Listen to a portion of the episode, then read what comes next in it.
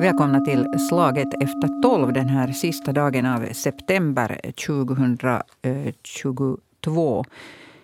Eh, är de läckande naturgasrören i Östersjön bara början på ett hybridkrig i Europa? Den frågan har jag tänkt ställa här till mina gäster idag. Vi ska också diskutera vad som händer om datakablar på havsbottnen saboteras. Och eh, så ska vi spåna lite i hur situationen i Östersjöområdet kanske skulle kunna deeskaleras. Alltså att man skulle få den här spänningen nu eh, minskad. Eh, forskningsdirektör Mikael Wigell från Utrikespolitiska institutet, välkommen. Tack. Eh, Heidi Hautala eh, som är Europaparlamentariker för De gröna, välkommen. Tack. Och eh, sen har jag också Katarina Kandolin här som är cybersäkerhetsexpert. Välkommen. Tack. Eh, vi, vi börjar med dig Mikael Wigell. Eh, det har talats nu om att okej, nu är hybridkrigföringen har fått sitt startskott i och med det här läckande, det här sabotage av de här gasrören i Östersjön. Skriver du under den analysen? Vi ska tala om en hybridoperation. Vi måste mm. göra skillnad på olika slags hybridhot. Ja. Vad, vad Ryssland länge redan i många år har gjort i Europa, de har, de har hållit på med hybridpåverkan. Och då talar vi om icke-militära metoder, det vill säga talar om desinformation, vi talar om ekonomisk påverkan, ekonomisk utpressning, vi talar också om sådana här subversiva metoder när man stöder radikala eh, rörelser, radikala proteströrelser och den här typen av saker. Det har Ryssland gjort länge. Om det är så att Ryssland ligger bakom det här sabotaget nu, då har man tagit ett steg längre på den här eskaleringstrappan, så att säga. Och vi kan tala om hybridoperation.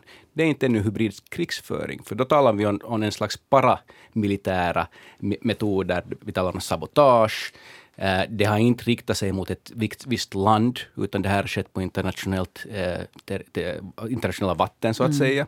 Så vi ska, vi ska vara försiktiga med att kalla det här för krigsföring. För att ifall det är krigsföring, då måste vi svara med krigsföring. Det innebär också att våra motåtgärder ska vara väldigt hårda då. Och dit kanske vi inte riktigt vill, vill gå. Vi måste ännu kontrollera den här eskaleringen, så att det inte eskalerar okontrollerbart, den här situationen. Ja, och hur gör vi det?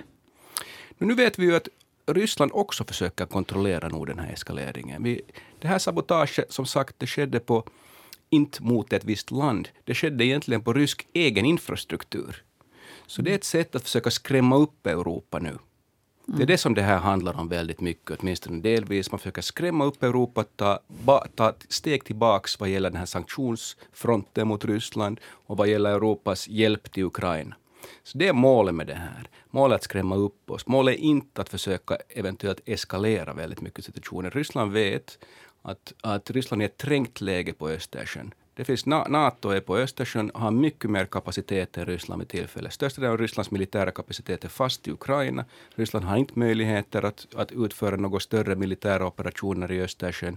Därför vill nog Ryssland också kontrollera det här. Mm. No, nu vet jag att en del hickar och säger att no, nu sitter de där och säger att det, Ryssland påstår just det att inte har vi gjort det här. No, jag tycker att allting tyder på att Ryssland nog har gjort det. Vi vet ju att det här är inte, inte någon sorts... Uh, vi vet att det här är det, det, har inte exploderat så där bara. Vi har fyra explosioner på två olika rör. Så det ligger någon bakom det terrorister tar oftast, eh, vill visa sig skyldiga. De, tar, de så att säga, säger att sätter handen upp och, och, vi har gjort det här. Det ingår i terrorismens logik så att säga. Så vi vet att det finns en statlig aktör bakom det här. Och när vi sätter ihop motiv med kapacitet så tyder allt på att det är Moskva som ligger bakom. Mm. Va, vad säger Heidi Hautala om, om den här analysen som Mikael Wigell här bjöd på? Nej, jag, det är mycket som jag kan lära mig från den analysen du, du, du för fram. Och um, det här att uh, nu har ju mm, den här uh, så att säga hybridoperationen också väckt uh, Finland och, och Europa att, att, att granska sina infrastrukturer Eh, för att eh, det kan ju hända att det kommer liknande operationer som, som sen eh, riktar sig mot datasystem och allt annat, all annan infrastruktur som är liksom väldigt viktig för, för våra samhällen att, att, att att operera. Så det är liksom en sak som nu är klart att, uh, att vi har inte varit riktigt förberedda för sådana operationer. Så det är en sak. Och sen det här att um, det kan ju visa sig att, att nu liksom idag då av Rysslands initiativ kommer FNs säkerhetsråd ja. att ta upp den här frågan.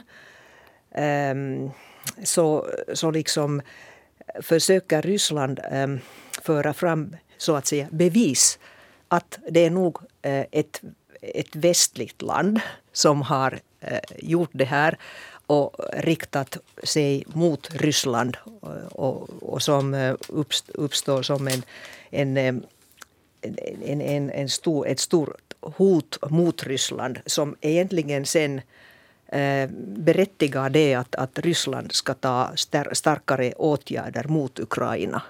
Och, och det, det här liksom ryska teatern är nog ganska, ganska uppmärksammad nu. Och jag tycker att vi måste liksom motsätta oss liksom allt det här som, som, som de försöker att, att, att visa att det är nog det väst och Nato som, som för krig mot Eh, Ryssland. Och vad gäller de här liksom eh, fake um, folkomröstningarna i, i de här ockuperade fyra områden så måste ju liksom man, man måste liksom helt uh, strida mot det här att, att, att det, det, skulle vara, vara på något sätt berättigade och berättiga att Ryssland kan nu liksom annexera de här områden. Så det är liksom en, en annan aspekt av mm. samma spel.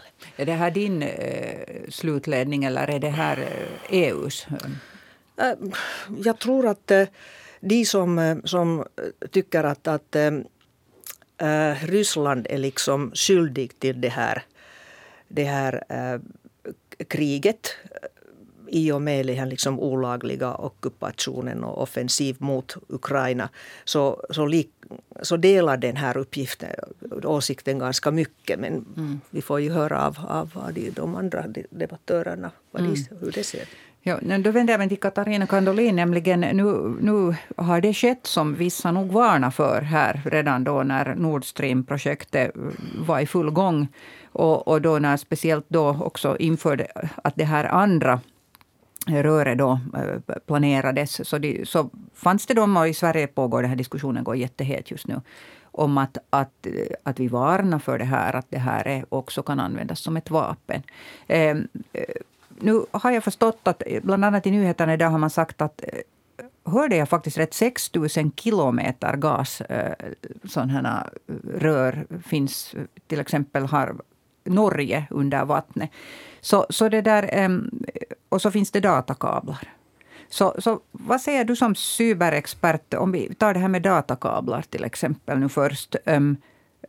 Om de skulle nu saboteras, säg datakablarna som går mellan Finland och Sverige. Eh, vad skulle det innebära för Finland? Nu måste man först komma ihåg att ironiskt nog så har ju internet i grunden planerats för att motstå kärnvapenkrig. Så mm. det betyder att om någon knutpunkt eller en förbindelse skulle förstöras så då routar man bara trafiken via någon annan. Så att visst, det finns ju en möjlighet att, att Ryssland skulle kunna förstöra kablar, men att kan de då förstöra tillräckligt många eller alla så att, vi verkligen, så att internet verkligen slutar fungera, det är en annan fråga. Och då kommer också fråga att har de verkligen motiv och resurser för det för tillfället? Förstås, möjligheten finns och det måste man ju alltid komma ihåg. Men att eh, sen innan man innan man ser katastrofscenario att det kommer att hända så måste man också fundera att vad skulle det egentligen kräva. Nu har ju Finland också ökat sin övervakning mm. av vissa av våra datakablar så att vi sover ju inte på saken. Men att det att någonting är sannolikt så betyder inte att det med säkerhet kommer att hända. Mm. Ja, varsågod Mikael ja, Jag skulle tillägga att, att, att precis som Katarina säger att, att vi har ju ett flertal kablar. Mm. Vi är ju väldigt beroende av de här kablarna idag som samhällen. Vår Exakt. samhällsfunktion så beror väldigt mycket på de här kablarna för vi är ett digitalt samhälle idag i väldigt mångt och mycket vad gäller vår kritiska infrastruktur. Nu, nu, är vi inte beroende bara av en kabel. Det går kablar, flera kablar förstås från Finland till Sverige, det går kabel från, kablar från Finland till Tyskland och så vidare. Men det är nog svårt att monitorera de här kablarna. De är ganska lätta att klippa av de facto. Mm. De är väldigt långa. Hur, hur, hur, så att säga bevakar man dem över hela dess längd? Så det är inte helt enkelt. Vad som kanske här spelar in är att Ryssland förstås också är beroende av datakablar. Och det går en hel del av datakablar som Ryssland är beroende av i Östersjön också. Som till exempel Sankt Petersburg är väldigt avhängig och går här ut vår finska kust. Så att man borde kanske också hålla fram med det, att ifall det sker någonting sånt här mot våra datakablar, så kan det hända också att det sker någonting åt Rysslands datakablar. Så man borde kanske ha en viss avskräckande eh, retorik i viss mån också nu, om än Ryssland är säkert medvetna om det också. Så att på det viset tror jag att vi har mindre risk för att de gör någonting där. Men det är klart att det, det innebär ju en, en väldigt stor, stor liksom ett problem för oss förstås om någonting skulle ske med de här kablarna. No, det, var, det skedde ju tidigare här i, i år. Eh, norska, eh, alltså uppe eh, Nordnorge, eh, där, där då datakablar hade mystiskt gått av. Eh, och det, där, eh, det har ju lett till en större övervakning. Och det, det, är ju precis det som vi gör nu, eh, antagligen så som, som man vill att vi ska göra. Det vill säga våra, vår uppmärksamhet och våra resurser går åt nu till att bevaka eh, havsområden och, och havsbotten. Eh, det är väl just det som är hybridoperationens mål, kanske. Eller vad säger Heidi Hautala? Mm. Jo, alltså hybridoperationer, eh, och som Mikael har, har redogjort för oss, eh, det har ju liksom haft olika former och nu liksom, som, som du sa, det här liksom är ett steg vidare. Men eh, frågan är kanske sen den att eh, hur kan vi liksom eh, försvara och, eh, och skydda våra egna eh, infrastrukturer. Och jag, jag förstår att ni är båda liksom på något sätt engagerade i den här frågan. Så mm. vad borde vi som medborgare och beslutsfattare veta om, om, om den här beredskapen och vilka är de liksom åtgärder som vi kan ta som, från Finland och som, som EU? Mm. Varsågod, ni får gärna svara på Heidi Hautalas eh, utmaning här, eller fråga.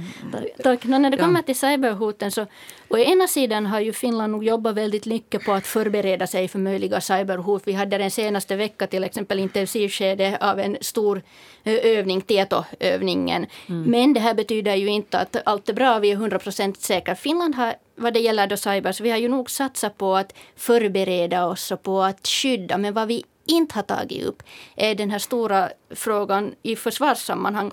Vad betyder det att försvara Finlands suveränitet även i cyberrymden? Vi är helt klara på vad det betyder om vi talar till land, till sjöss och i luften och vem som då har befogenheter att göra vad när det kommer till cyberrymden är det här lite öppet och nu är det ju, och speciellt enligt Rysslands doktrin, så då är ju den kritiska infrastrukturen ofta det första målet. Det har man sett i Ukraina också. Den kritiska infrastrukturen å ena sidan ägs i stort sett av privata företag. De privata företag har för all del ansvar för sin egen eh, cybersäkerhet. Men det som saknas är den här extra retoriken där Finland faktiskt skulle säga att vi kan uppleva ett angrepp på vår Eh, kritiska infrastruktur, ett cyberangrepp på vår kritiska infrastruktur som motsvarande ett militärt angrepp. Enligt internationell lag så är det här, den här tolkningen är helt möjligt. Och det skulle betyda att Finland har rätt att försvara sig. Och vad betyder det? Det betyder att vi måste kunna attribuera, det vill säga kunna peka ut vem det är. Det är inte lätt, men det är inte omöjligt heller. Vi ska ha också då operativt ledarskap som ska vara då definierat. Inte så att man börjar fundera när det har hänt, att vem ska göra vad. Man ska gärna ha övat det här vi ska kunna diskutera vilka reaktioner vi kan ha på den här saken. Eh, lagstiftningen ska vara på plats, vi ska ha de där internationella samarbeten. Nato kommer ju att vara en viktig del här också. Och den här hemläxan är ogjord. Så det här måste vi diskutera. Vad betyder det att försvara Finland även i cyberrymden? Men alltså du säger att den här hemläxan är, är, är ogjord fortfarande. Jag minns att jag har haft dig som gäst här för eh, någon på våren och då sa du att den här läxan är ogjord. Och nu har det gått sju månader, nu, åtta månader. Nu säger du att den är fortfarande ogjord. Den är fortfarande ogjord. Det, det låter lite skrämmande, skulle jag säga, att, att, att läxan är ogjord då i så fall. För att, att det är ju just sådana angrepp som vi kanske kan vänta oss. Jag skulle ändå säga att, att det, det gäller förstås för cyber, cyberrymden att, att det finns en del läxor kanske ogjorda och kanske det finns någon annanstans också. Men när det gäller så här den här hela hybrid hybridproblematiken. Mm. Så visst har ju Finland uh, förberett sig på det väldigt, väldigt mycket. Så länge jag har varit med i de här grejerna så, så har vi utgått ifrån att Finland, när det blir kris, är Finland egentligen en ö.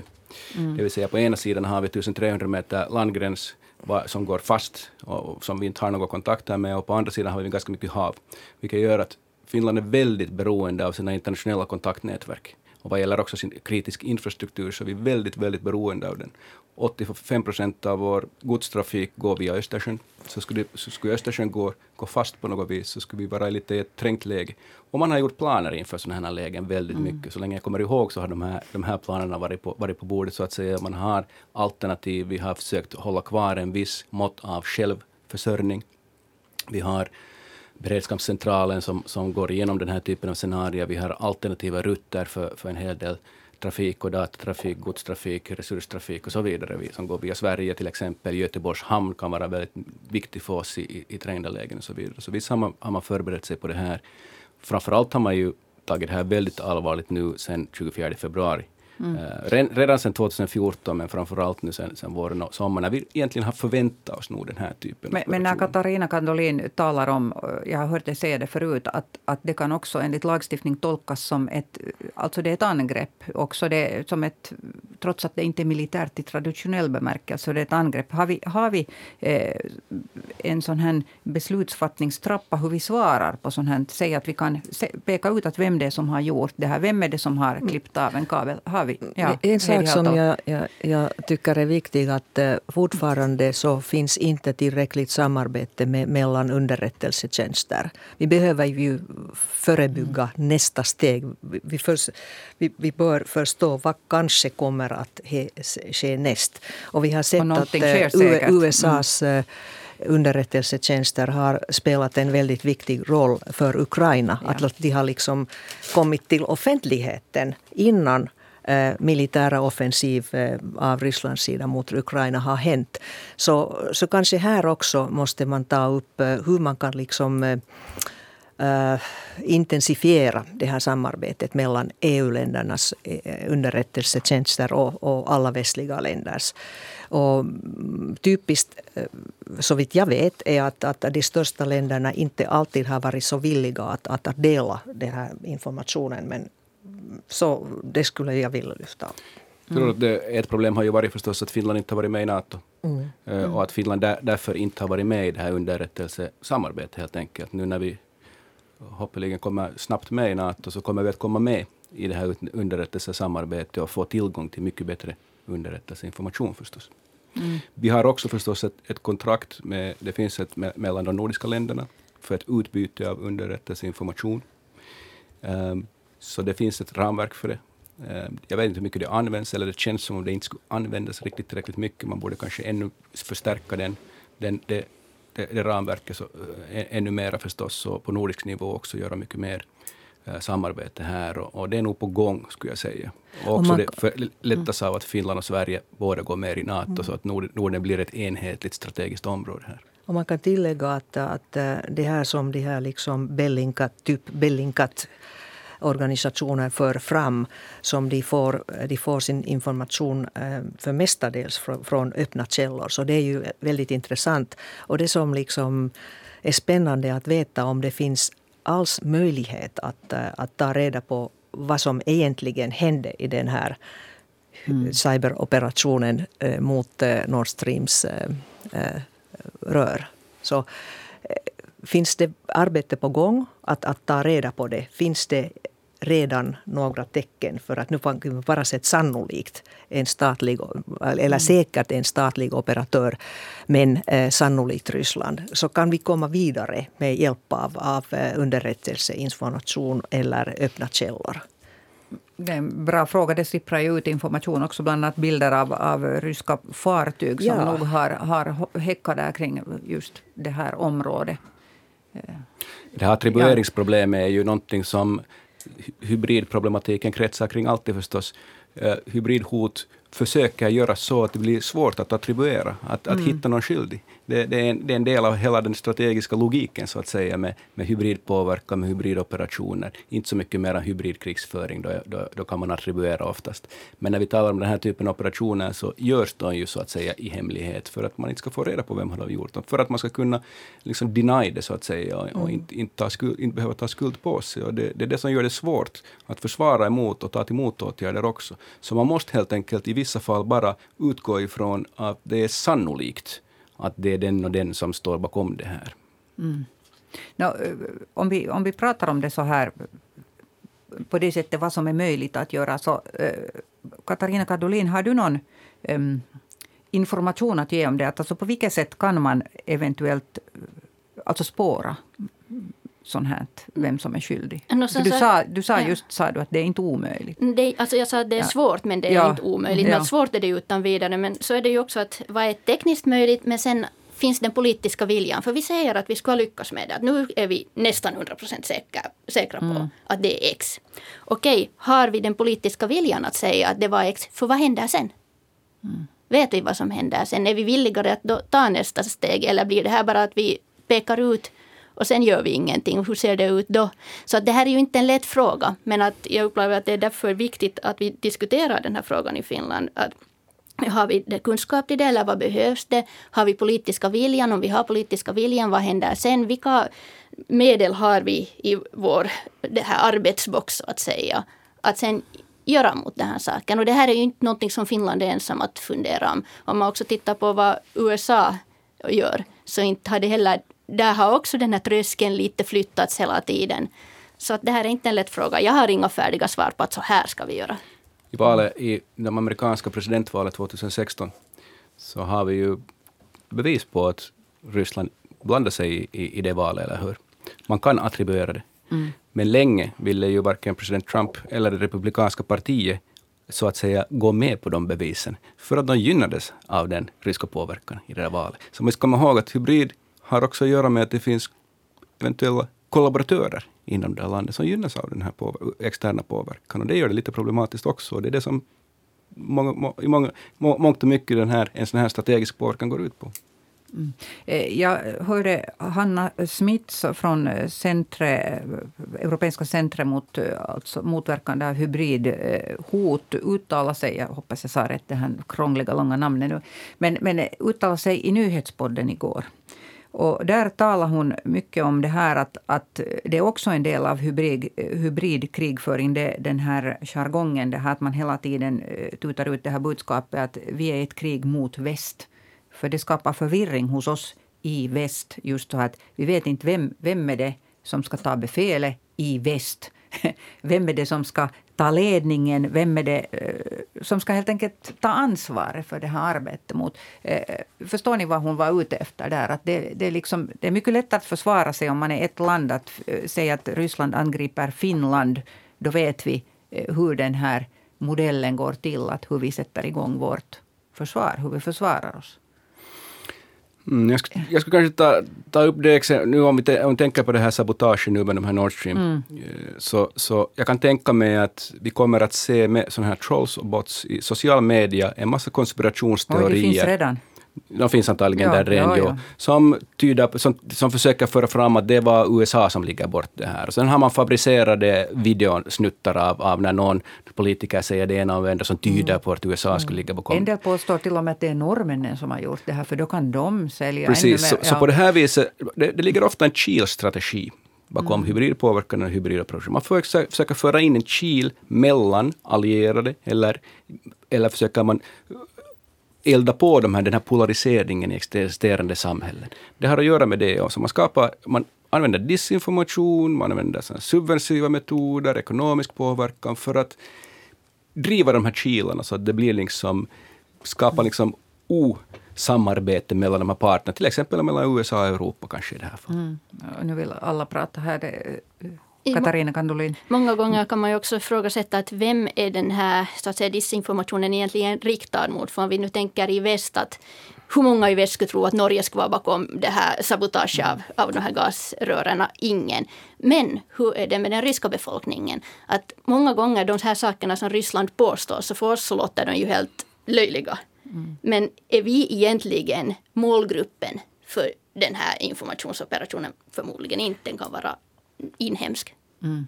Det, det mest egendomliga reaktionen som jag har sett kommer från eh, Polens eh, före detta försvarsminister eller utrikesminister Radoslav Stikorski som är nu Europaparlamentariker för EPP. Eh, e Och han tackade ju USA för det här. Och jag kan inte förstå vad det egentligen innebär att, att han gjorde så.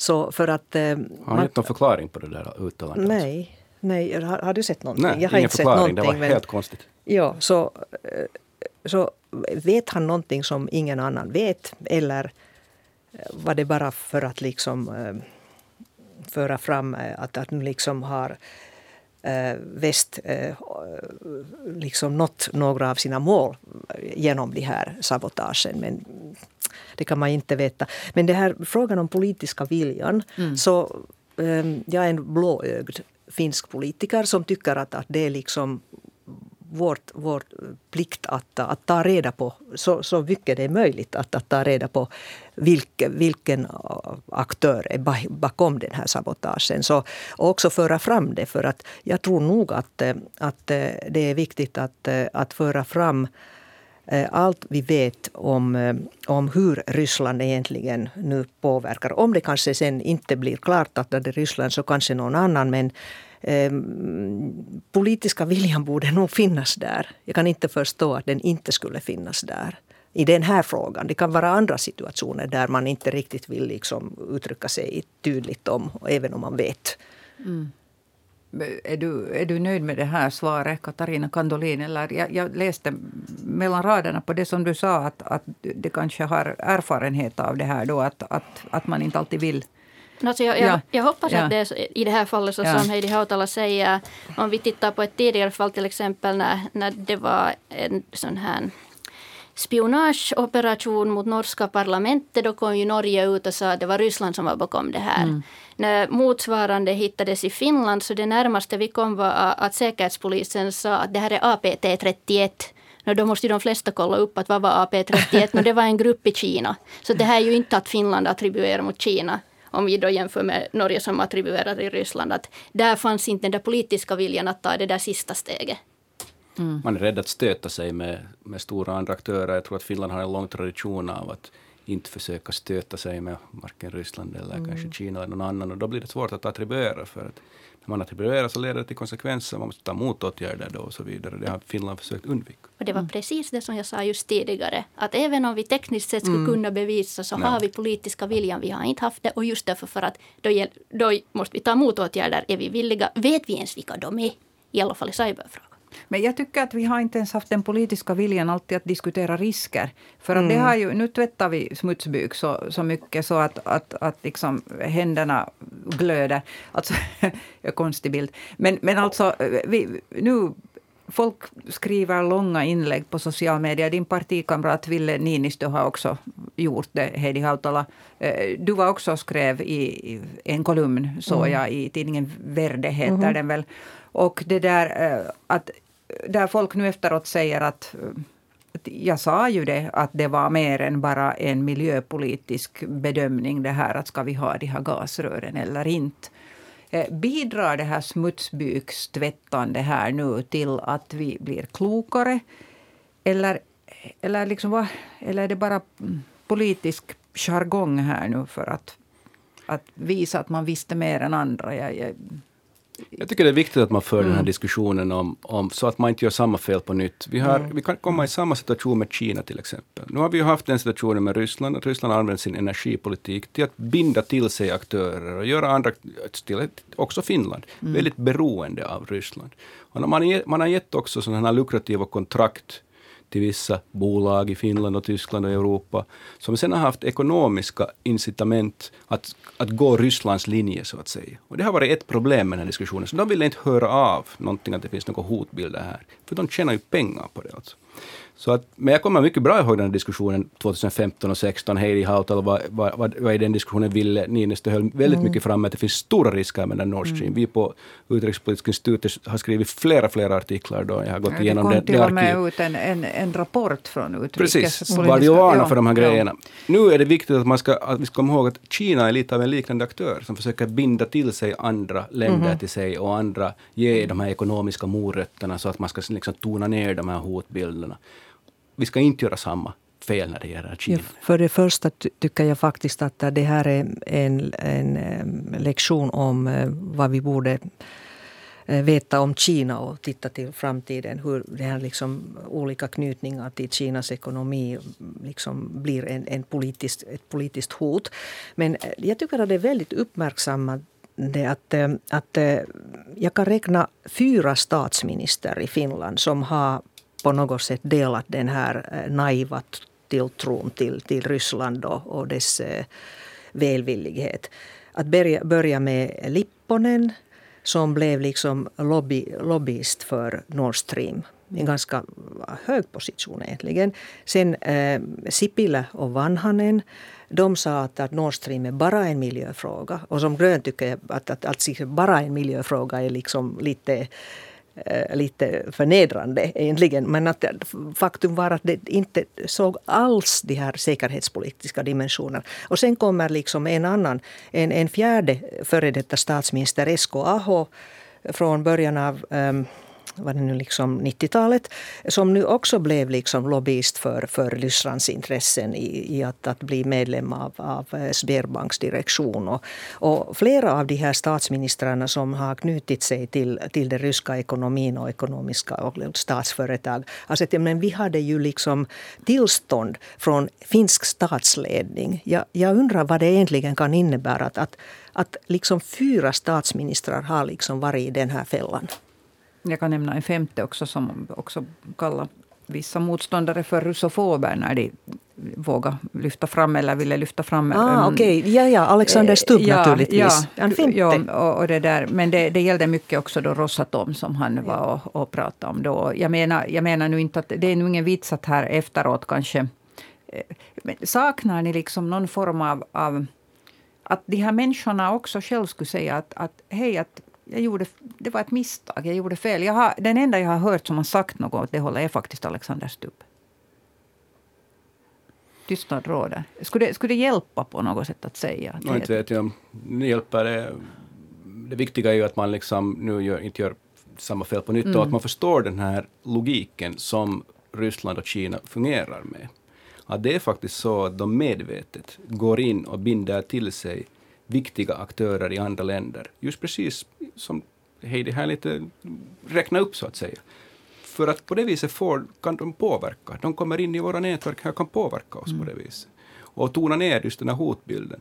Så att vi måste förstå det här, hur den här, vad jag kallar för en eh, geoekonomisk bindningsstrategi går ut på, så att säga. Hur, man, hur, hur Kina binder till sig andra och så, så sitter man där som en pantfånge. Mm.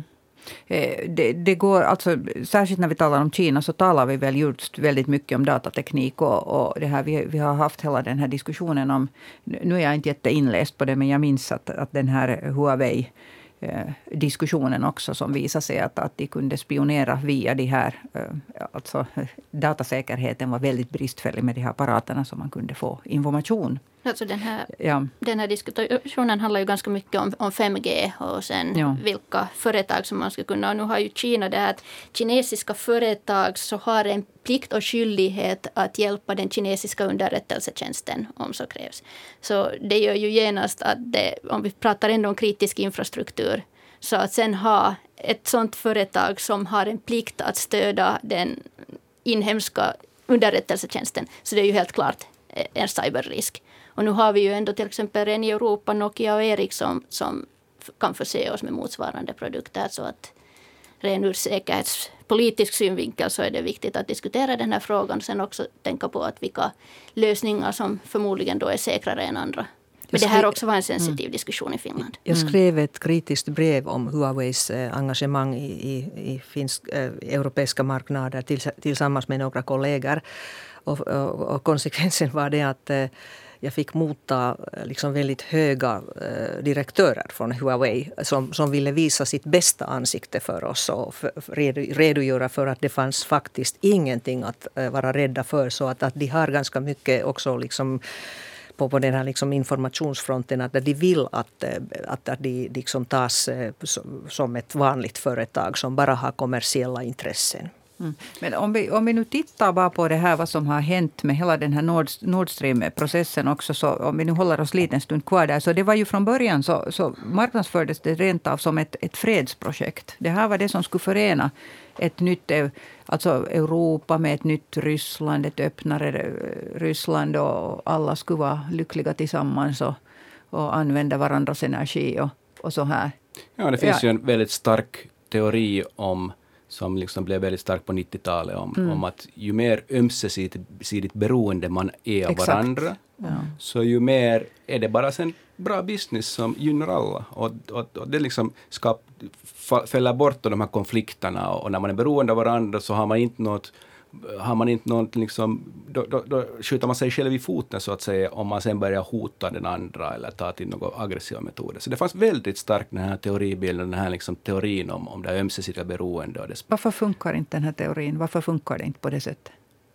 Det funkar inte för att, för att de här ömsesidiga beroende går också att utnyttja. Man kan mm. beväpna de här ömsesidiga beroende och använda det till sin egen fördel.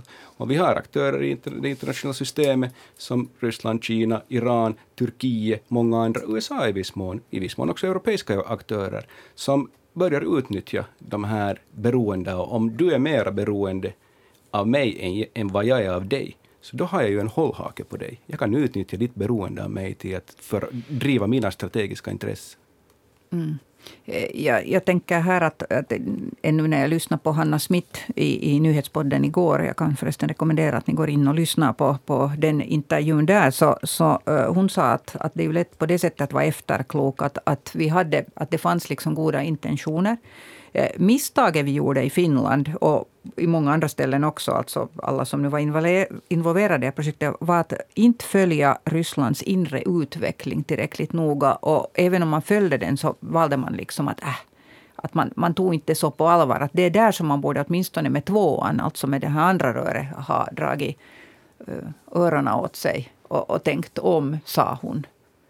Eh, håller ni med om den? Visst, eh, ja. men det beror på att, att alltså, vilka inre aktörer man ville liksom lyssna om man mm. vill lyssna på, på Putin och, och, och vissa, vissa oligarker så får man en annan bild än om man vill lyssna på, på dissidenter och oppositionen och, och de som försvarar mänskliga rättigheter i, i Ryssland. Och, ja, Finland var ju väldigt motvillig på den officiella nivån att, att liksom, ha kontakter med, med såna här liksom ledande oppositionsfigurer som var liksom väldigt välkomna till, till Estland till exempel.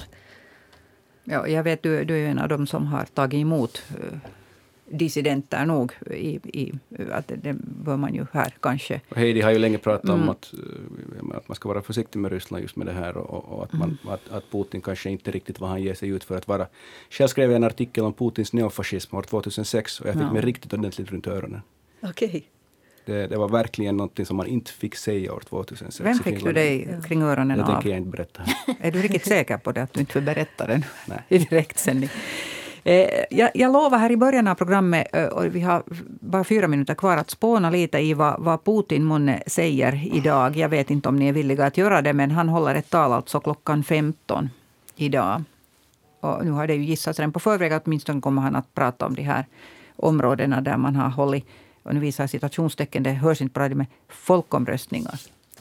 Eh, vad, vad, tror ni kort att kommer att vara utfallet av den här jag dagen? Jag tror att han säger att, eh, att eh, alla, alla människor som, som lever i det nya, nya liksom, områdena som har nu blivit del av, av Ryssland som måste vara väldigt tacksamma för att äh, Ryssland har liksom räddat dem. Och sen för det andra kommer att han att säga att, att alla som attackerar eh, de här nya eh, delar av Ryssland kommer att få liksom ett riktigt eh, motoffensiv. Mm. Någon annan gissning?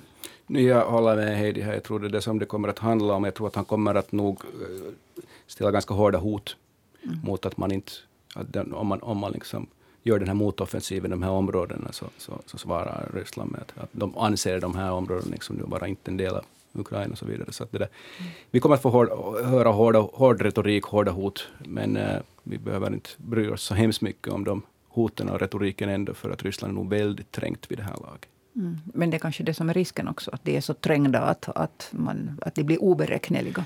No, så är det. Det är klart att Ryssland kan, har mm. möjlighet att, att ännu eskalera mer. De har ju förstås mm. till exempel taktiska kärnvapen de kan använda sig av. Exakt, och det vet ingen av oss vad de tänker, tänker på den punkten så där på riktigt, om det är bluff eller inte. Katarina Kandolin, du kommer säkert också att lyssna på jag kommer att ja. lyssna. Jag förväntar mig hård retorik. Förmodligen kanske det kommer någonting om landinförlikningarna. Jag tror också att det är möjligt att han kommer att påkalla nu fosterländska handlingar av det ryska folket. För att nu ser vi ju så att säga väst som är det stora hotet mot Ryssland. Så att, hård retorik förväntar jag mig. Mm. det är alltså klockan 15 idag, så har det åtminstone om det inte har skett några ändringar eller sker några ändringar, så det är då som Putin äh, sägs då hålla det här talet. Eh, slutligen, jag har talat med Hanna Norrena som drar följande program efter det. Hon sa att, att det är okej att hålla på ända till, eh, till hon börjar kvart i. Så då hinner jag ännu fråga kort för att deeskalera den situationen. Här finns ju mycket som påminner om Kubakrisen trots att det inte då fanns ett, ett, ett rasande krig i bakgrunden. Men det här att, att det eskalerar så ett steg i gången. Så uh, hur gör vi för att börja backa bakåt på den här trappan för att deeskalera? Går det ens att svara på det på en minut? Säger Mikael Wigell. Ja, det är inte lätt att deeskalera den här situationen. Mm. Ryssland är villig att eskalera. Men jag tror inte att Ryssland är villig att eskalera hur långt som helst, och åtminstone inte i Östersjöregionen. Var mm. Ryssland är väldigt svagt för tillfället i Östersjöregionen. De har inte militär kapacitet här. Så att uh, vi måste svara på det här med mer sanktioner. Mm. På det viset försvagar man Ryssland. Man försvagar, Ryssland är väldigt trängt av de här sanktionerna och blir helt svagare på grund av att de, de, de, de har svårigheter att föra det här, det här kriget. Mm. De har inte tillräckligt mycket manskap, de har inte materiell. Eh, sanktionerna är ett sätt att visa dem att vi är seriösa och vi backar inte. Mm. Tack för den kommentaren. och Jag skulle gärna ha hört er andra svara på det också, men tyvärr tar tiden slut här. Den långa väderrapporten är helig. Och den får Hanna eh, Norrena just presentera för oss. Mitt namn är Bettina Sågbom. Det är den sista september idag och ni har lyssnat på Slaget efter tolv som återkommer på måndag samma tid och samma kanal. Tack Heidi Hautala, tack Katarina Kandolin och tack Mikael Wigell.